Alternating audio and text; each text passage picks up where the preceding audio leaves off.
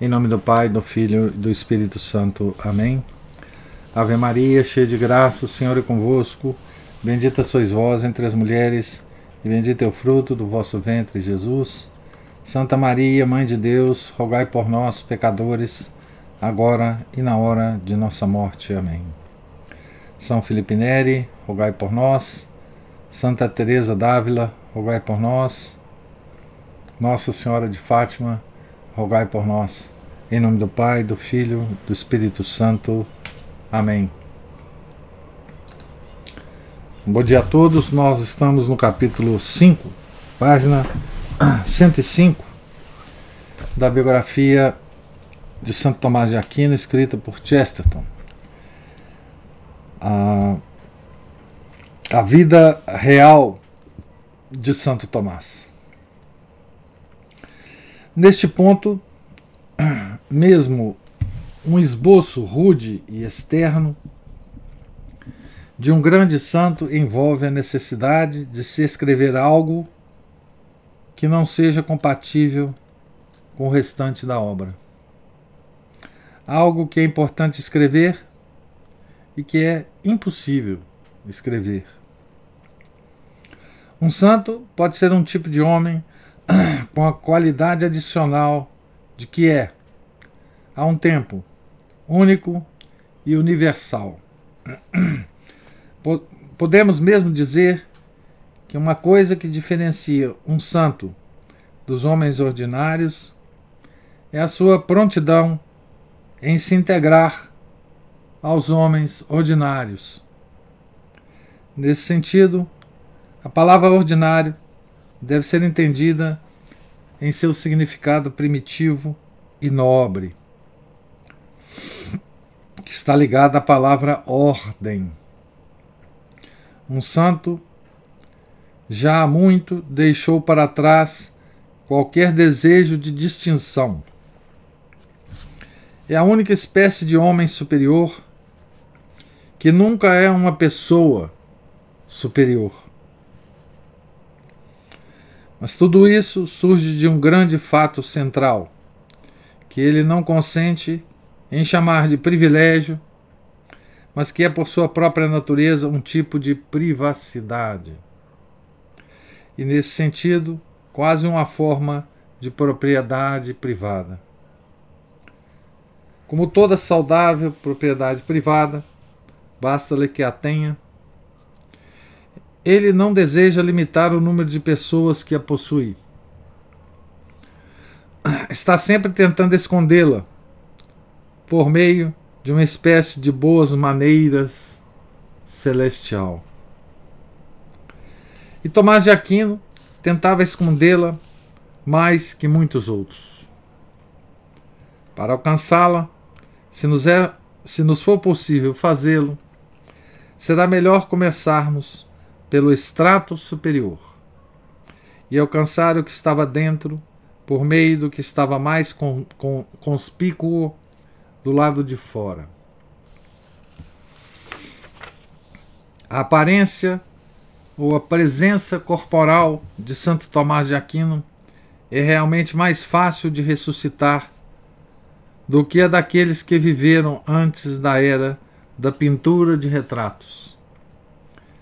Tem-se dito que em sua aparência e postura corporal havia pouco de italiano. Mas penso que isso seja, na melhor das hipóteses, uma inconsciente comparação entre Santo Tomás e São Francisco. E na pior, apenas uma comparação entre ele e a apressada lenda dos vivazes tocadores de realejo e dos incendiários sorveteiros. Nem todos os italianos são vivazes tocadores de realejos e muito poucos são como São Francisco. Uma nação não pode ser resumida a um tipo, mas é quase sempre um emaranhado de dois ou mais tipos reconhecíveis em suas linhas gerais. Santo Tomás era de certo tipo que não é tão comum na Itália, mas comum no italiano incomum. Seu cor corpanzil facilitava considerá-lo considerá humoristicamente um tipo de barril de vinho ambulante, comum em comédias em muitos países. Ele próprio brincava consigo mesmo. Pode ser que tenha sido ele, e não algum irritado partidário, agostiniano ou árabe, o responsável pelo sublime exagero de que tenha sido cortado de uma mesa de jantar uma meia-lua para que lhe fosse possível sentar. É quase certo que isso era um exagero, que sua estatura era mais notável que sua corpulência. Mas, acima de tudo, que sua cabeça era poderosa o suficiente para dominar seu corpo. E sua cabeça era de um tipo muito real e reconhecível, a julgar pelas pinturas tradicionais e descrições pessoais. Era o tipo de cabeça com mandíbulas e queixo pronunciados, o nariz romano e uma grande fronte calva, que apesar de rotunda, dava aqui e ali a impressão de concavidades como cavernas de pensamento. Napoleão carregava tal cabeça acima de um pequeno corpo. Mussolini a carrega hoje acima de um corpo mais alto, mas igualmente ativo. Mussolini estava vivo, né? Na, na época que Chesterton escreveu esse livro. Né? Aliás, Mussolini é, era um, um grande admirador de Chesterton. Ele tem ele tem declarações sobre isso. É,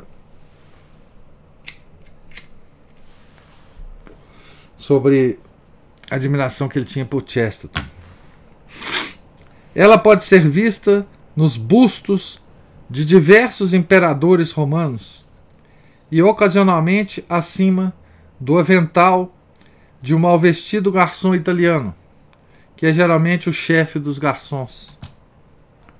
Tão inconfundível é o tipo que não posso deixar de pensar que o vívido vilão da ficção leve o suspende da era vitoriana. O, ah, desculpe, o suspense da era vitoriana Mulher de Branco tinha sido realmente delineado por Wilkie Collins a partir de um conde italiano que está em total contraste com o vilão magro, moreno e gesticulador que os vitorianos apresentavam comumente como um conde italiano. Conde Fosco, vou, vou descrever quem é o Conde Fosco aqui. Da, na, na, na, na, nota da página aqui, nota 44. Conde Fosco o primeiro vilão gordo da, litera da literatura inglesa, aparece no romance de Wilkie Collins, Mulher de Branco, 1860, por alguns considerados um dos grandes romances de todos os tempos. Então, Conde Fosco, alguém, espero, deve se lembrar, era um cavalheiro calmo, corpulento e colossal cuja cabeça era exata, exatamente como o busto de Napoleão, de tamanho heróico. Ele pode ter sido um vilão melodramático, mas era um italiano toleravelmente convincente, daquele tipo. Se recordamos suas maneiras tranquilas e o excelente senso comum de suas palavras e ações de todo dia, teremos provavelmente uma imagem meramente material de Tomás de Aquino. Levando-se em conta o leve esforço de fé exigido para se imaginar Conde Fosco subitamente transformado num santo. As pinturas de Santo, Tomás, de Santo Tomás, embora muitas delas feitas muito depois de sua morte, são todas obviamente pinturas de um mesmo homem. homem Ele se inclina para trás desafiadoramente, com a cabeça napoleônica em seu corpanzil moreno, na disputa acerca do sacramento de Rafael. Essa é uma pintura de Santo Tomás de Aquino. Vocês podem procurar aí na, na internet, vocês vão achar. Disputa sobre o sacramento, Rafael. A pintura de Guirlandarro, ou Guirlandarro, Guirlandajo, enfatiza um aspecto que revela especialmente o que pode ser considerado a negligenciada qualidade italiana no homem. Também enfatiza aspectos que são mais importantes no místico e no filósofo. Aqui tem uma nota. A referência ao quadro Nossa Senhora e o menino entronizado entre anjos e santos é a pintura. Neste quadro, São Domingos e o Papa Clemente aparecem de joelhos em frente a Nossa Senhora. Santo Tomás está de pé, ao lado da Mãe de Deus, segurando um livro valioso. Então, essa é outra pintura que vocês podem acessar aí na internet, né? Nossa Senhora e o menino entronizado entre anjos e santos. É universalmente reconhecido que Aquino era o que comumente chamava um homem distraído. Esse tipo tem sempre aparecido em pinturas sérias ou humorísticas, mas quase sempre de um, dois ou três modos convencionais. Às vezes, a expressão dos olhos é meramente vazia, como se a distração realmente significasse uma permanente ausência de consciência. Às vezes, a descrição é mais respeitosa, tomando a forma de uma expressão ansiosa, de alguém que anseia por algo longínquo que não possa ver e pode apenas vagamente desejar. Examine os olhos na figura de Santo Tomás no quadro de Guirlandágio. Você verá uma aguda diferença. Embora os, os olhos estejam completamente desconectados do entorno imediato, de modo que o vaso de flores acima da sua cabeça poderia nela cair sem atrair sua atenção, eles não estão minimamente ansiosos, muito menos vazios. Abrasa-se neles o fogo de um excitamento interno instantâneo. São olhos vívidos e muito italianos o homem está pensando sobre algo. E algo que atingiu uma situação crítica. Não pensa sobre nada ou sobre qualquer coisa. Ou, que é quase pior, sobre tudo. Deve ter havido essa vigilância lentamente ardente em seus olhos, momentos antes de ele esmurrar a mesa e assustar o salão do banquete do rei. O Chesterton chama a atenção da, da, do homem distraído aqui, né? É, característica que, que se dá a Santo Tomás.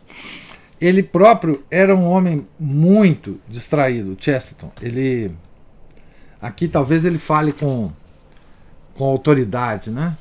É, de quem é distraído e de quem e de quem entende essa, essa percepção dos outros. Né? É, Conta-se, inclusive, que.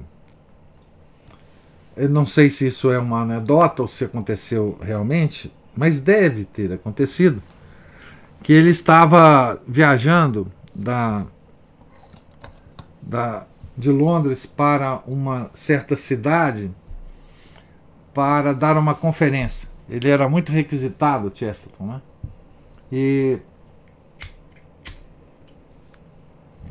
ele ia de trem e ele tinha que parar numa certa cidade e tomar outro trem para a cidade de destino. Acontece que quando ele chegou nessa cidade para tomar o outro trem, ele esqueceu para onde que ele estava indo. Né, então ele teve que passar um telegrama para a esposa dele, ficou na estação é, esperando a resposta do telegrama, perguntando à esposa dele para onde que ele estava indo. Né? Então, esse tipo de distração é, do homem é, que é considerado distraído, né? Ele mesmo, Chesterton, né? Dos hábitos pessoais que acompanhavam a compleição física pessoal, temos também algumas poucas, convincentes e ratificadas impressões. Quando ele não estava sentado, imóvel, lendo um livro, andava em círculos nos claustros, rapidamente e mesmo furiosamente, uma característica própria dos homens que lutam suas batalhas na mente. Quando era interrompido, era muito educado e escusava-se mais do que se escusava. Mais de quem se escusava? Desculpe. Quando era interrompido, era muito educado e escusava-se mais do que quem se escusava. Mas isso era tudo, o que sugere que ele era mais feliz quando não era interrompido. Estava pronto a interromper seu passeio peripatético. Mas sentimos que assim que este era reiniciado, seus passos eram mais rápidos. Tudo isso sugere que sua abstração superficial, que o mundo via, era de certo tipo. É bom entender a qualidade, pois há diversas espécies de mentes distraídas, inclusive aquelas de alguns poetas e intelectuais nos quais a mente nunca esteve notavelmente atenta. Há a abstração do contemplativo quer esta seja do verdadeiro tipo do, do, do contemplativo cristão, quer que contempla algo, algo com letra maiúscula aqui, quer seja do falso tipo do contemplativo oriental, que contempla o nada. Que mais uma vez, Chesterton insiste na comparação entre o monge e o faquir. Né? Obviamente, Santo Tomás não era um místico budista, mas não penso que seus arroubos contemplativos fossem nem mesmo aqueles de um místico cristão. Se ele tivesse transes de verdadeiro misticismo cristão, alegremente tomaria precauções para que estes não ocorressem na mesa de jantar alheia. Penso que ele caía num tipo de estado de perplexidade, que pertencem mais ao homem prático do que ao homem inteiramente místico. Ele usava a reconhecida distinção entre vida ativa e vida contemplativa. Mas nos casos que aqui nos concerne, Penso que, mesmo sua vida contemplativa, era uma vida ativa. Não tinha nada a ver com sua vida mais elevada, no sentido da santidade última. Isso nos lembra que Napoleão teve um, um aparente surto de tédio numa ópera e depois confessou estar pensando como poderia conseguir três divisões do exército em Frankfurt para combiná-las com suas divisões em colônia, com duas divisões em colônia. Assim, no caso de Aquino, se seus sonhos acordados eram sonhos, eram sonhos diurnos, sonhos do dia da batalha. Se ele falava consigo mesmo, era porque falava com outra pessoa.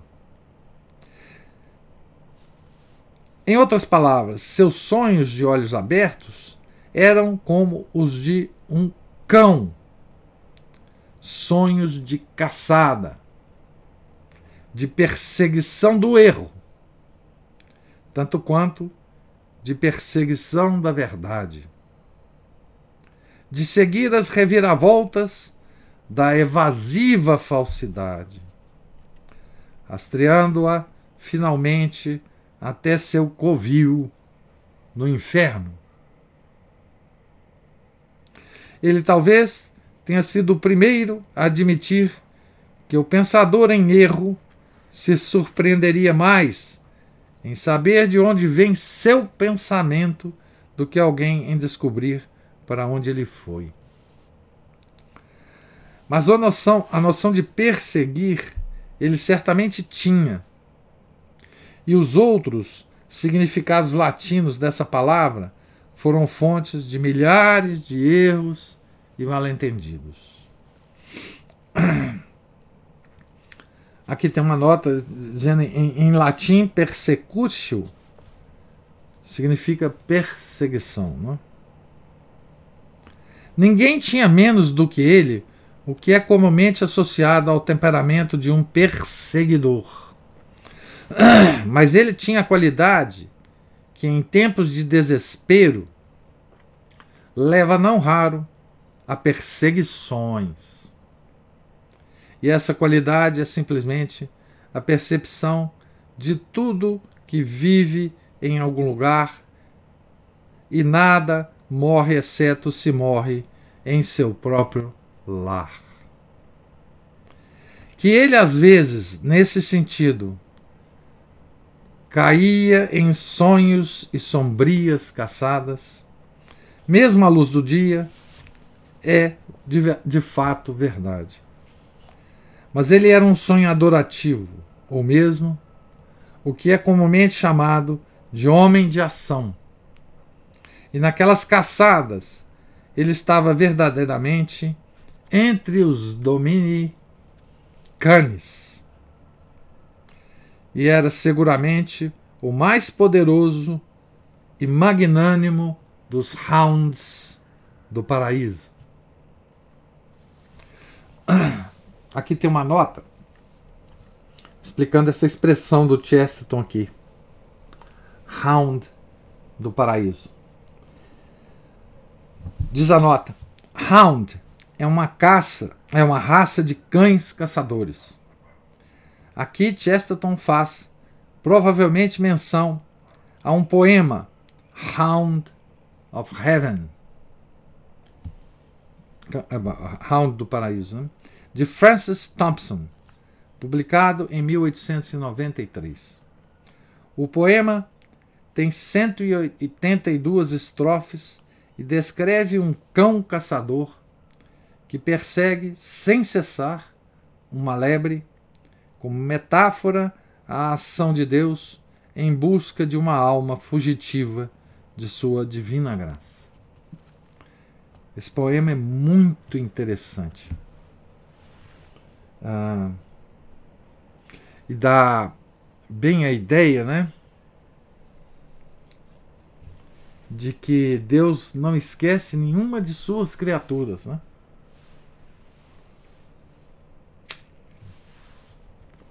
Na verdade, Deus as persegue, as caça para conseguir é, salvá-las, né? Essa lebre fugitiva é a alma que está tentando fugir de Deus, né? E esse cão do paraíso, né? Hound, que é uma, uma uma uma raça de cães caçadores, né? Vai perseguindo essa lebre através do, do poema, né? Então, só ler a última frase aqui. Mas ele era um sonhador ativo, ou mesmo o que é comumente chamado de homem de ação. São Tomás, né, que ele está falando. E naquelas caçadas, ele estava verdadeiramente entre os dominicanes. Aquela anedota, né? A respeito do nome do, dominicano, né? e era seguramente o mais poderoso e magnânimo dos rounds do paraíso. Há possivelmente muitos que não entendem nem mesmo a natureza desse tipo, desse tipo, desse tipo de abstração.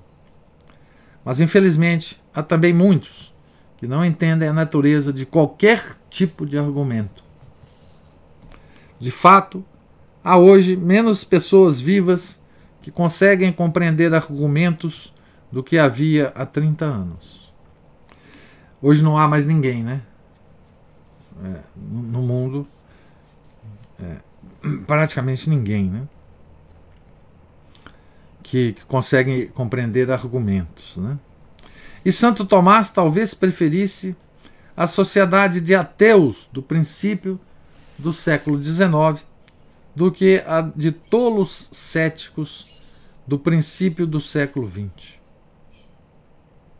Seja como for, uma das reais desvantagens do grande e glorioso esporte, que é chamado argumentação, é sua extensão desmedida.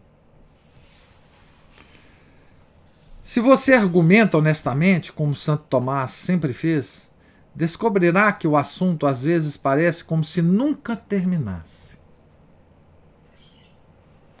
Ele era vivamente consciente desse fato, como fica evidente em muitos lugares. Por exemplo, ele argumentava de que a maioria dos homens deve ter uma religião revelada porque não tem tempo de argumentar, ou seja, tempo para, para argumentar de modo justo. Há sempre tempo para se argumentar injustamente, sobretudo neste nosso tempo. Estando ele próprio decidido a argumentar e a argumentar honestamente, a responder a todos, a tratar de tudo, ele produziu livros suficientes para fundar um navio e encher uma biblioteca. Embora tenha morrido relativamente cedo. É provável que não tivesse feito isso se não estivesse pensando enquanto escrevia, mas acima de tudo pensando combativamente. Isso, em seu caso, certamente não significava pensar amargamente ou ressentidamente, ou não caridosamente, mas pensar combativamente. De fato, é geralmente o homem que não está preparado para argumentar que está preparado para desdenhar. É por isso que na literatura recente tem havido tão pouco argumento tanto desdém. Aqui, é, quando Chesterton fala, né, de que Santo Tomás ele pensava que todo todo homem né, devia ter uma religião revelada, os principais mistérios que o que o homem com que o homem defronta devia ser revelado a ele sem argumentação, porque o homem normalmente não tem tempo para argumentar, para seguir argumentos demorados. Né? É, essa ideia de Santo Tomás que é extraordinária, está logo no início, acho que no capítulo 2, da Suma contra os Gentios, em que ele, em que ele desenvolve essa, essa ideia dele. Né? É, sobretudo quando ele fala das Escrituras, né, que nas Escrituras as revelações dos mistérios é, algumas das revelações, é? por exemplo, sobre a existência de Deus, elas não precisavam estar ali, porque é possível ao homem, usando a sua razão, chegar a elas por raciocínios, por argumentos. Mas que elas estavam ali também para aqueles que não tivessem tempo de desenvolver esses argumentos, né?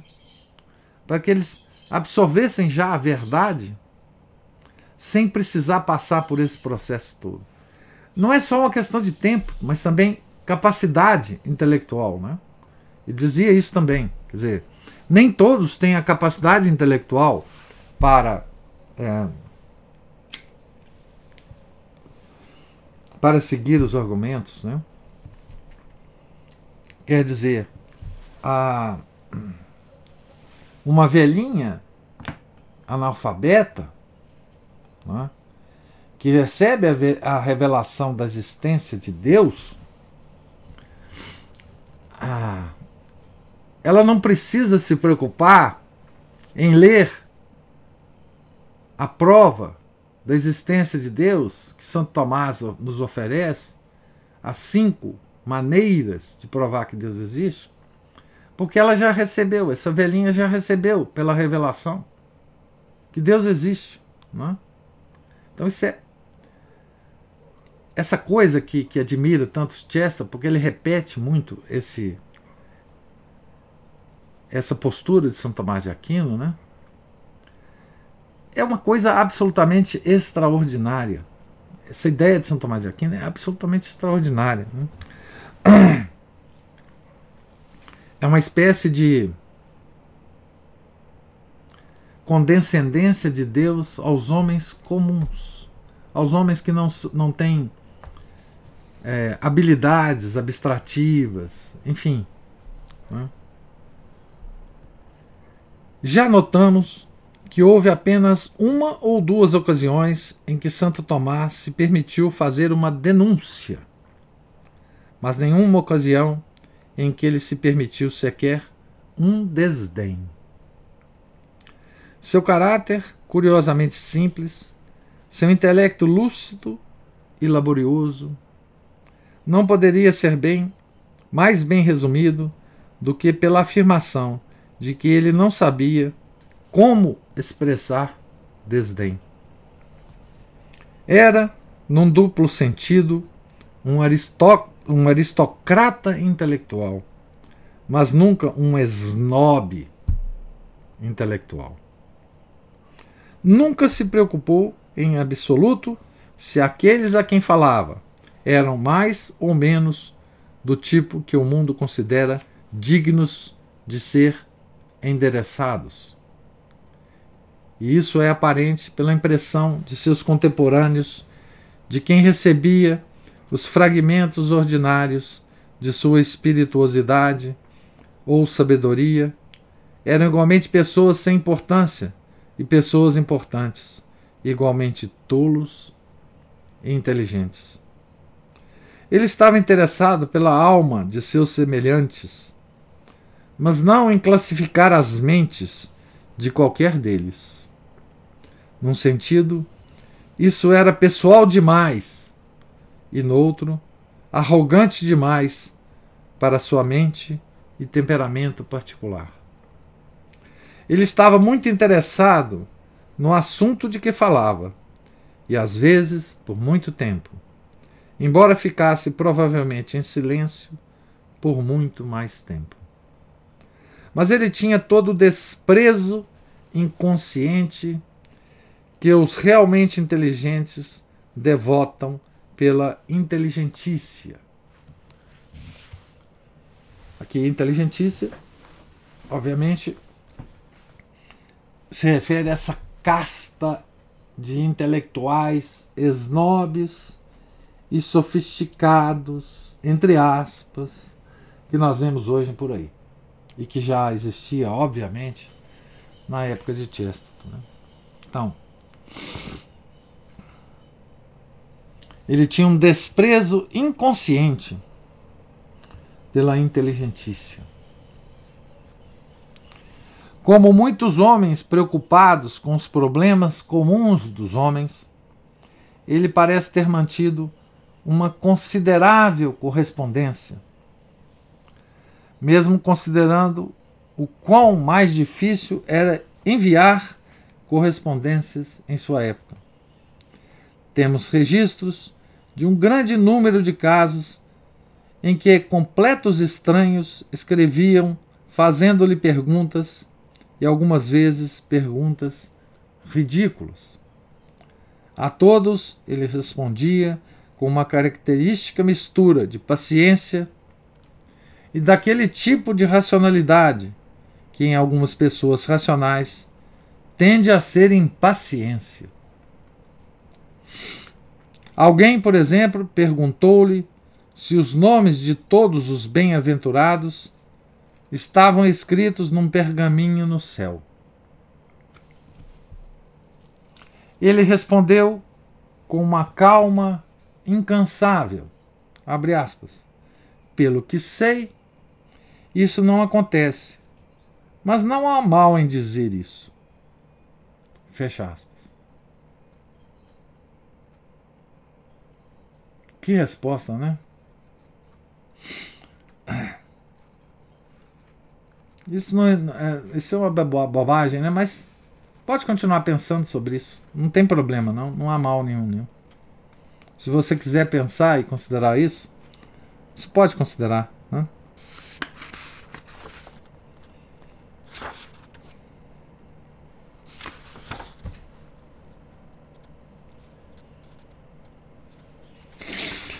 Eu acho que eu vou parar por aqui, porque agora tem uma parte longa de outra de outra natureza aqui. Então vou parar aqui na, no último parágrafo da página 111. Então, veja o que o Chester está fazendo aqui conosco nesse capítulo. Né? Ah, ele próprio ah, diz o que ele vai fazer. Né?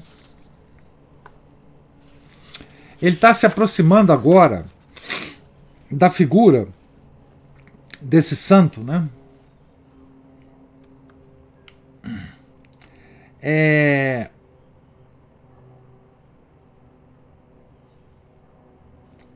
Ele diz assim: para alcançá-la, para alcançar essa essa figura desse santo, né? Já na, na, na página 105, na primeira página que eu li hoje, ele diz assim: para alcançá-la, se nos for, for possível fazê-lo, será melhor começarmos pelo extrato superior e alcançar o que estava dentro por meio do que estava mais conspícuo do lado de fora. Então, ele está observando Santo Tomás do lado de fora, como se ele fosse um observador das maneiras de Santo Tomás, das, das ações diárias de Santo Tomás. Né?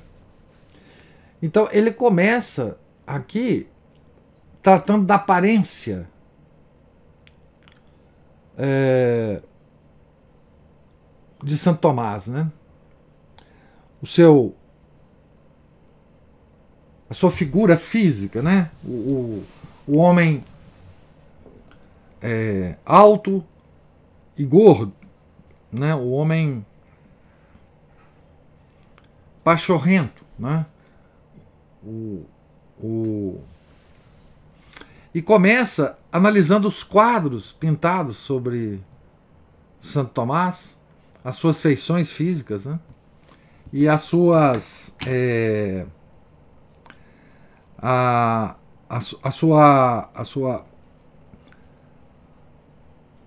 as suas linhas italianas, né? Juliana levantou a mão aí.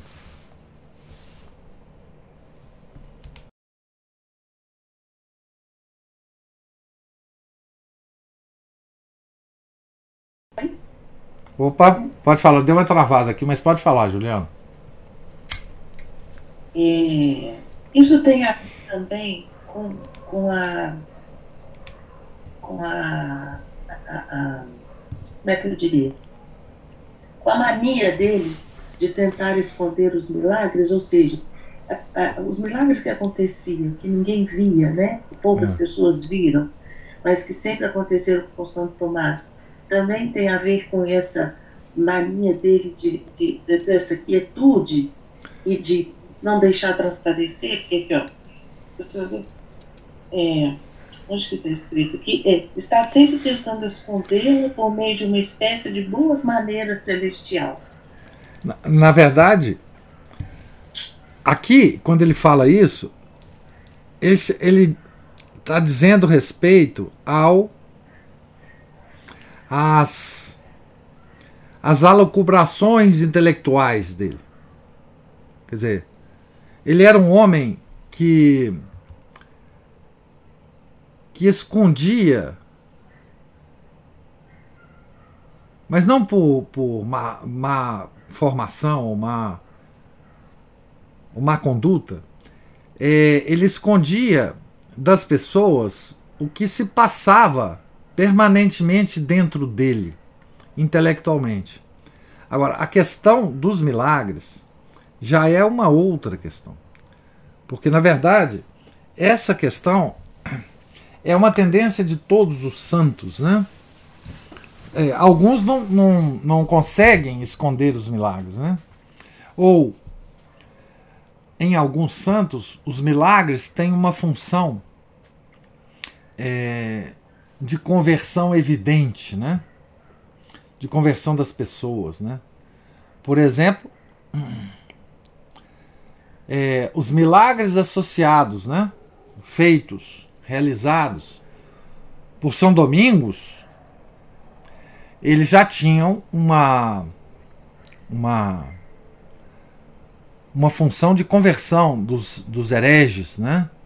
Então, esses milagres se tornaram muito mais conhecidos. Né? Agora, Santo Tomás era um santo recluso. Né? É, os milagres dele, que, que, que, ocorreram com ele, o Cheston vai, vai citar alguns, né? eles eram é, uh, uh, milagres de, digamos assim, de, que Deus estava demonstrando a santidade de Santo Tomás para ele mesmo. E nesse caso, como não tinha nenhuma função de conversão, não é? Santo Tomás procurava esconder esses milagres de todas as formas possíveis. E mesmo quando era, era ele era pego né, num, num determinado êxtase, ou, ele tentava minimizar completamente aquele, aquele evento. Né? Então, nesse caso, era, é uma espécie de. Como Santa, Santa Gema Galgani, né? É uma espécie de demonstração de Deus para uma alma que ela é escolhida dele. Então, isso os santos têm a maior, maior cuidado de esconder. Maior cuidado de esconder. Né? Mas Santo Tomás, ele escondia muito mais do que isso, porque ele não era só um santo, né? Ele era uma mente brilhante, né? Talvez intelectualmente o, o maior intelectual de todos os tempos que já existiu na face da Terra. E isso para ele era um peso carregar isto. E, e por isso ele escondia de todas as maneiras, tanto o aspecto intelectual quanto o aspecto da santidade, porque é, se se perguntasse a São Tomás, né, ele diria simplesmente isto, né? É, que tudo o que ele estava fazendo e todas as, as capacidades que ele tinha não era não eram dele, mas sim de Deus. Então ele não tinha nada que se vangloriar disso ou mostrar isso para todo mundo. Né? Então existem dois, dois níveis de ocultação que Santo Tomás é, se tornou mestre. Né? É claro que nas obras de Santo Tomás você percebe extraordinariamente que habitava naquele corpo. Mas a, pessoalmente ele não queria demonstrar de jeito nenhum essa superioridade. Né? Mesmo porque, como tem uma frase de, de, de, de Chesto aqui, né? É...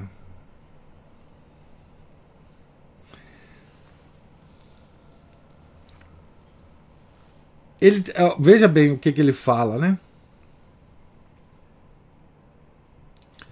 Ele fala assim: um santo, na página, na primeira página ainda, um santo já muito deixou para trás qualquer desejo de distinção. É a única espécie de homem superior que nunca é uma pessoa superior. Mas tudo isso sugere um grande fato central, que ele não consente em chamar de privilégio, mas que é, por sua natureza, um tipo de privacidade. E, nesse sentido, quase uma forma de propriedade privada.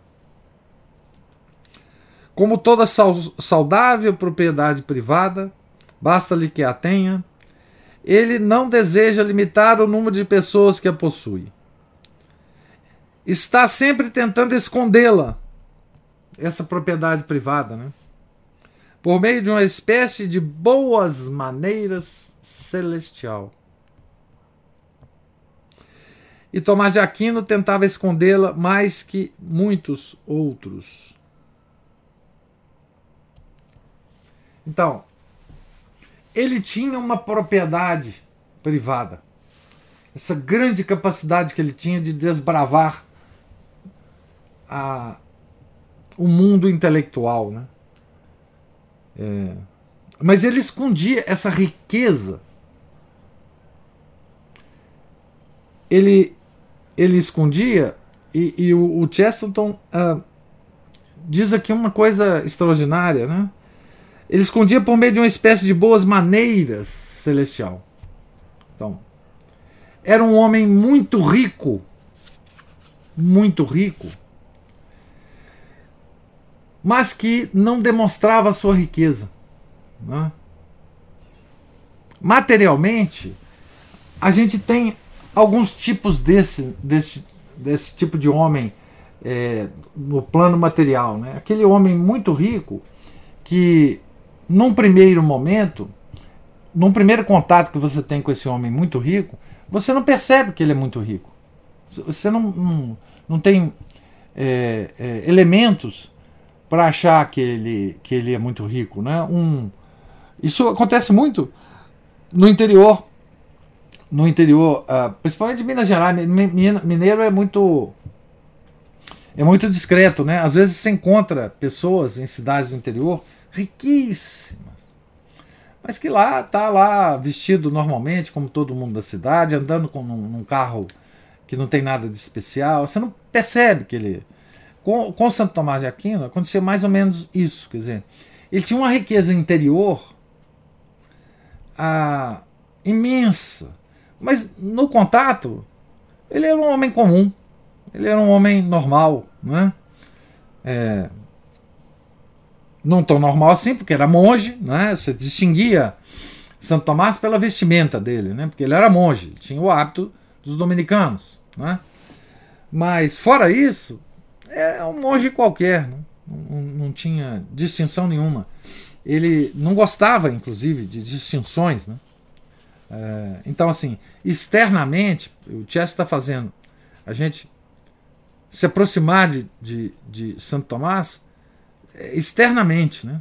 Então, você vai, se eu fosse conversar com, com, com Santo Tomás, né, bater um papo com Santo Tomás, é, é, em, qualquer, em qualquer ambiente, né, você encontrava com ele na rua, ou, ou ia lá no mosteiro, ou, ou escrevia uma carta perguntando para ele eh, alguma coisa, é, era um homem normal, não tinha nada de especial nele. Quer dizer, enfim, não, não, talvez você percebesse uma certa espirituosidade nele, nas respostas né, que ele dava às cartas, ele se mostrava espirituoso.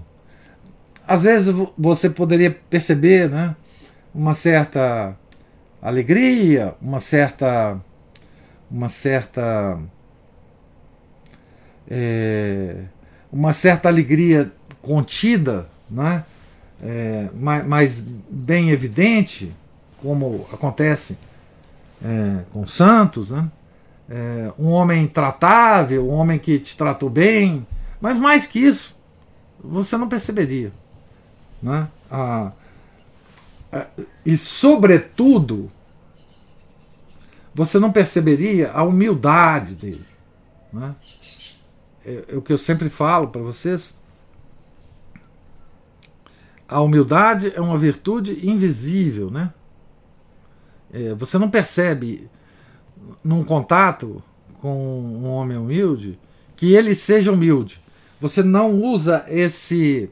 Se você usar esse esse adjetivo para esse homem, é porque ele ainda não atingiu a perfeição da humildade, porque a humildade ela é invisível. É?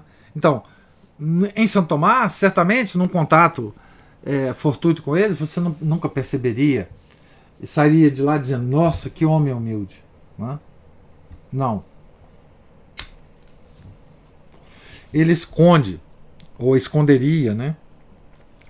Tanto essas virtudes é, cristãs como a grande capacidade que ele tinha, né?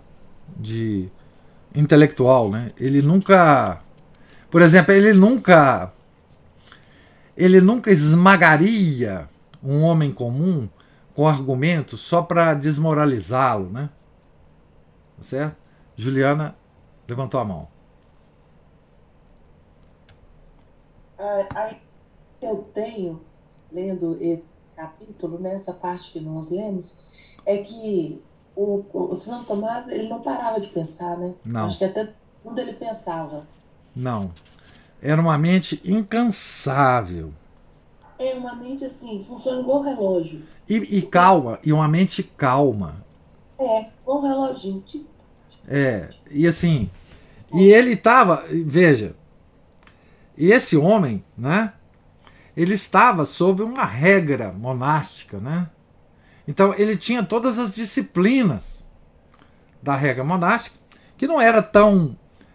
A, a regra dos dominicanos nunca foi tão é, exagerada, né? mas é, ele estava dentro desse arcabouço da regra, mas sempre pensando, mas não é só pensando, é pensando nas grandes questões do homem e de Deus. Né? Aqui é muito interessante a metáfora que, que Chesterton faz desse, desse pensar tomista, né? que é uma espécie de. Ele fala assim. Ele fala assim: em outras palavras, seus sonhos de olhos abertos era como os de um cão. Sonhos de caçada, de perseguição do erro, tanto quanto de perseguição da verdade, de seguir as reviravoltas da evasiva falsidade, rastreando-a finalmente até seu covil no inferno. Olha que, que palavras fortes que Chesterton usa aqui, né? Ele talvez tenha sido o primeiro a admitir que o pensador em erro se surpreenderia mais em saber de onde vem seu pensamento do que alguém em descobrir para onde ele foi. Então, perseguição, caçada, combate ele, ele, ele compara é, Santo Tomás a Napoleão, é? um general, não é isso? Um general, e dá um exemplo de Napoleão né, assistindo uma ópera e pensando nos seus exércitos. Não é? Então, a todo momento, é, Santo Tomás pensava, perseguia a verdade e a evasiva falsidade. Né? Então, era um homem que viveu pouco tempo, né? mas viveu todos os momentos da vida dele nessa única atividade né? mental, nessa única atividade mental né? de combate, de perseguição, de domini canis, né? de cão de Deus. Né? É, e, e, e, compara, inclusive, né, com o poema lá do, do, do Francis Thompson. Né? O cão que persegue a lebre né, sem parar. Né? É, porque ele está interessado que a lebre vá por caminhos corretos. Né? Então, é, esse era o, digamos assim, o, o, o Frei Tomás intelectual, né? Claro que essa atividade tem a ver com a santidade dele, né? Mas era um homem assim, intelectualmente é, focado não numa determinada coisa, mas numa determinada atividade. As coisas que passavam pela cabeça dele são, são momentosas, né? pela obra que ele, que, ele, que ele nos deixou. Né? Que ele fala aqui que dava para afundar um navio ou encher uma biblioteca. Né? Então, é, ele pensava em tudo. Pode falar. E em tão pouco tempo, né? Quer dizer, ele não viveu tanto tempo. É, ele morreu com 49 anos. É, imagina se ele tivesse vivido o dobro, então. Pois é, né? Mas isso é, é, enfim, Deus é que é que sabe dessas coisas, né? Quando a gente vê um homem é, dessa magnitude, né, morrer tão cedo, a gente fica pesaroso, né? Porque, mas veja, a obra que ele produziu, não é? É, ela é tão momentosa que a modernidade simplesmente é, não a conhece, né? Mesmo, claro, se você pegar um tomista de, de quatro costados, ele certamente já leu grande parte da obra, mas eu duvido que tenha lido toda a obra, né? Porque São Tomás de Aquino, é, ele tem, é, enfim, ele, ele comentou, sei lá, muitos livros da Bíblia, né? Não sei quantos, mas tanto do Velho Testamento quanto do Novo Testamento, né? Ele comentou todas as cartas de São Paulo, né? E, e comentário de São Tomás de Aquino é versículo por versículo, né? Ele comentou a obra de Aristóteles toda, né? Ele comentou os quatro evangelhos, né? Numa obra extraordinária que é a Catena Áurea, né? Ele escreveu as duas sumas Suma contra os Gentios e a Suma Teológica, enfim. É uma obra absolutamente é, é imensa, né? E, e, quer dizer, Deus deve ter falado: ah, não, não vamos deixar mais esse homem, não, vamos trazê-lo para o paraíso, é, porque. O, que, o tempo que Deus deu a ele foi o tempo suficiente para escrever aquilo que foi preciso. É. E o que São Tomás não consegue responder? Pois é, por isso que. Explicar, responder não. Pois é. Pois é, o, o, a igreja, ela, ela através do, do título que, que ela dá a, a, São Tomás, né, dá bem a dimensão do que é São Tomás. É, é o doutor comum, né? Também doutor angélico, mas doutor comum é, a, a, é, é, é, o título significa o seguinte: qualquer coisa que você tiver de dúvida, recorra a São Tomás. É mais ou menos assim. Não é? Quer dizer, ele é uma fonte de recorrência sobre qualquer dúvida. É? É, que se tenha, né? Ah, ah, enfim, não há título mais mais é, maior do que esse que poderia ser dado a São Tomás, né? E veja, a palavra comum é muito curiosa nesse título, né? Doutor comum, né? É, mostra bem é, o, o título já traz uma certa uma certa carga de até de humildade, né, no título. Não é doutor Excelso, doutor não sei o que, doutor isso ou aquilo, que vários outros doutores da igreja têm esses títulos, né? É doutor comum. Co comum. Ele está aí para responder as questões comuns de todos nós, né? Enfim, é, é um título que é quase um um antitítulo, né?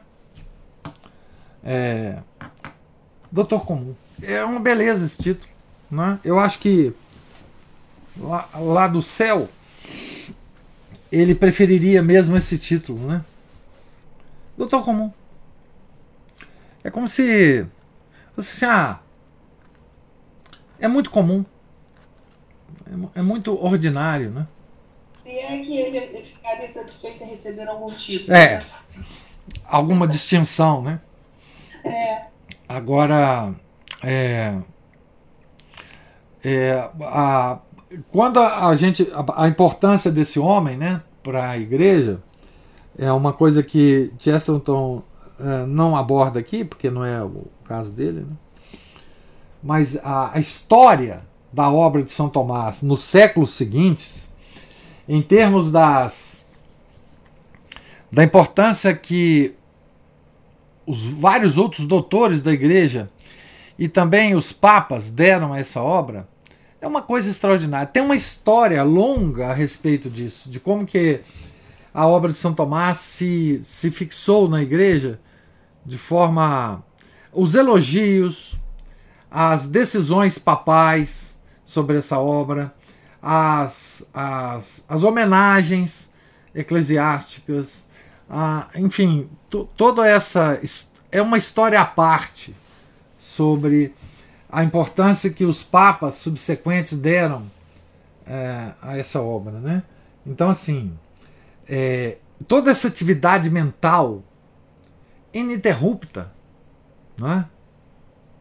É, ela ela deu fruto, né? Que foi a obra dele, né? E, tem uma passagem da vida de, de, Santo Tomás que talvez eu acho que o Chesterton comenta aqui, que é que perguntaram ele, né, quando ele estava à beira da morte, o que, que ele mais agradeceria a Deus pela vida, etc. Ele falou: é, eu agradeço a Deus porque todas as páginas de livros que eu li eu entendi. Então, daí a gente vê, não é? Um, por um relance, né? A, a substância, a, a densidade é, da vida uh, intelectual desse homem, né? Afora a santidade, né? A densidade de atenção, a densidade de, de preocupação em entender, em entender. Não só a verdade como os erros, né, para combatê-los, mas entender. Né? Entender a realidade, entender a realidade social, a realidade da natureza, a realidade política. Ele tem obras políticas né, também.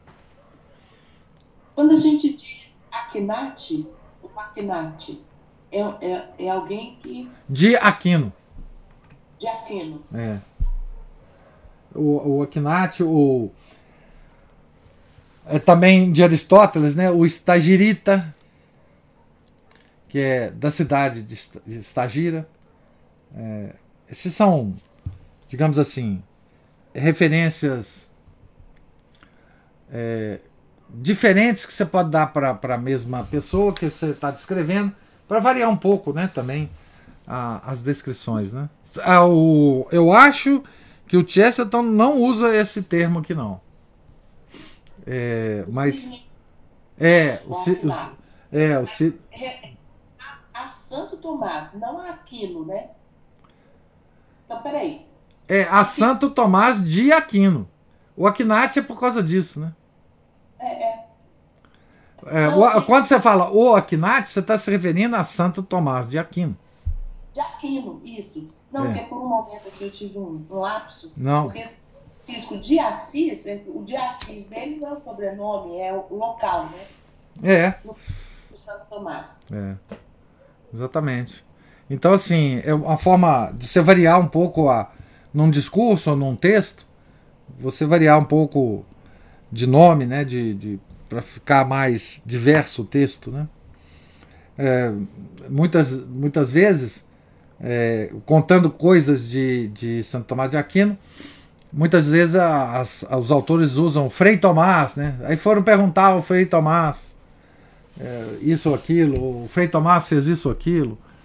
É, também um pouco de variação, né? De, de, lembrar que ele foi um frade beneditino, é, dominicano, né? enfim. É, variações, é, digamos assim, gramaticais, semânticas, para tornar o texto mais fluido, né?